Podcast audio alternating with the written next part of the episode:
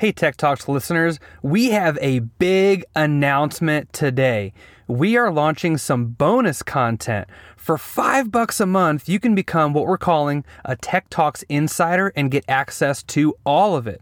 Bonus content includes bonus episodes, a monthly Q&A with Matt Tech and guests we've had on for interviews, early access to some of those unedited interviews, the insider newsletter, and 20% of all contributions go to the A21 campaign to fight human trafficking. We are excited to use this new episode format to do all sorts of things that don't fit into our normal episode format and dive deeper into a lot of topics.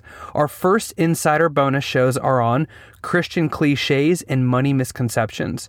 We are super excited about this, not only because it'll give us an avenue for creating new types of episodes, which we've been wanting to do for a long time, but because it'll give you all a way to support the show and make it even better.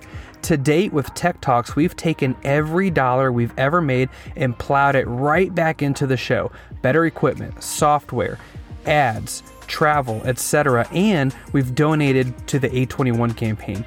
If you'd like to become a Tech Talks insider, you can click the link in the show notes of the podcast app of your choice or go to glow.fm slash tech talks. That's glow.fm slash tech talks to become a Tech Talks insider today.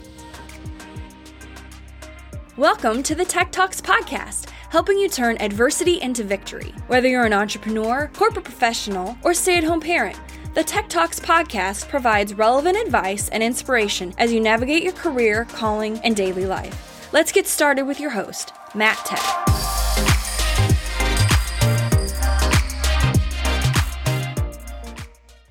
Coronavirus, protests, news. We live in a time where fear is at an all time high. The news really drives this home. And why? Because fear sells. It's an ongoing cycle that we fall into. And in the space between talking heads, we're bombarded with advertisements, usually about something we're told can quench our fear a medication, an app, sugary comfort foods. Fear is something that can stop you dead in your tracks. It is also something that can determine your success long before you even get started. It's okay to feel these feelings sometimes, but few of us actually know of an effective process to overcome fear. Dale Carnegie says, Inaction breeds doubt and fear. Action breeds confidence and courage.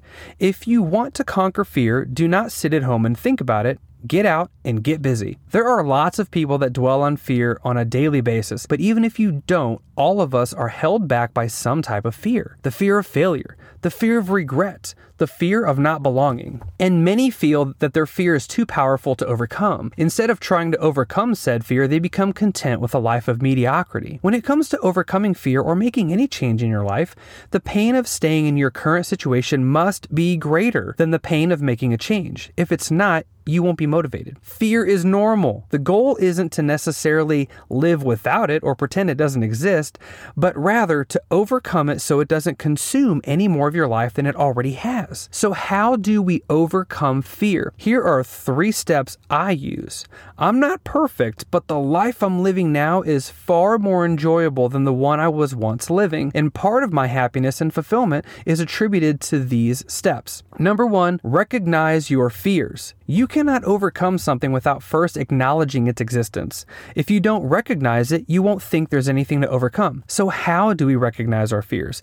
Start by thinking of some of the excuses that have held you back in the past. In full transparency, some of my fears included spending too much money and going broke, not living up to expectations of myself, what people would think of me, and disappointing my children. It's important to remember that none of us are born with success.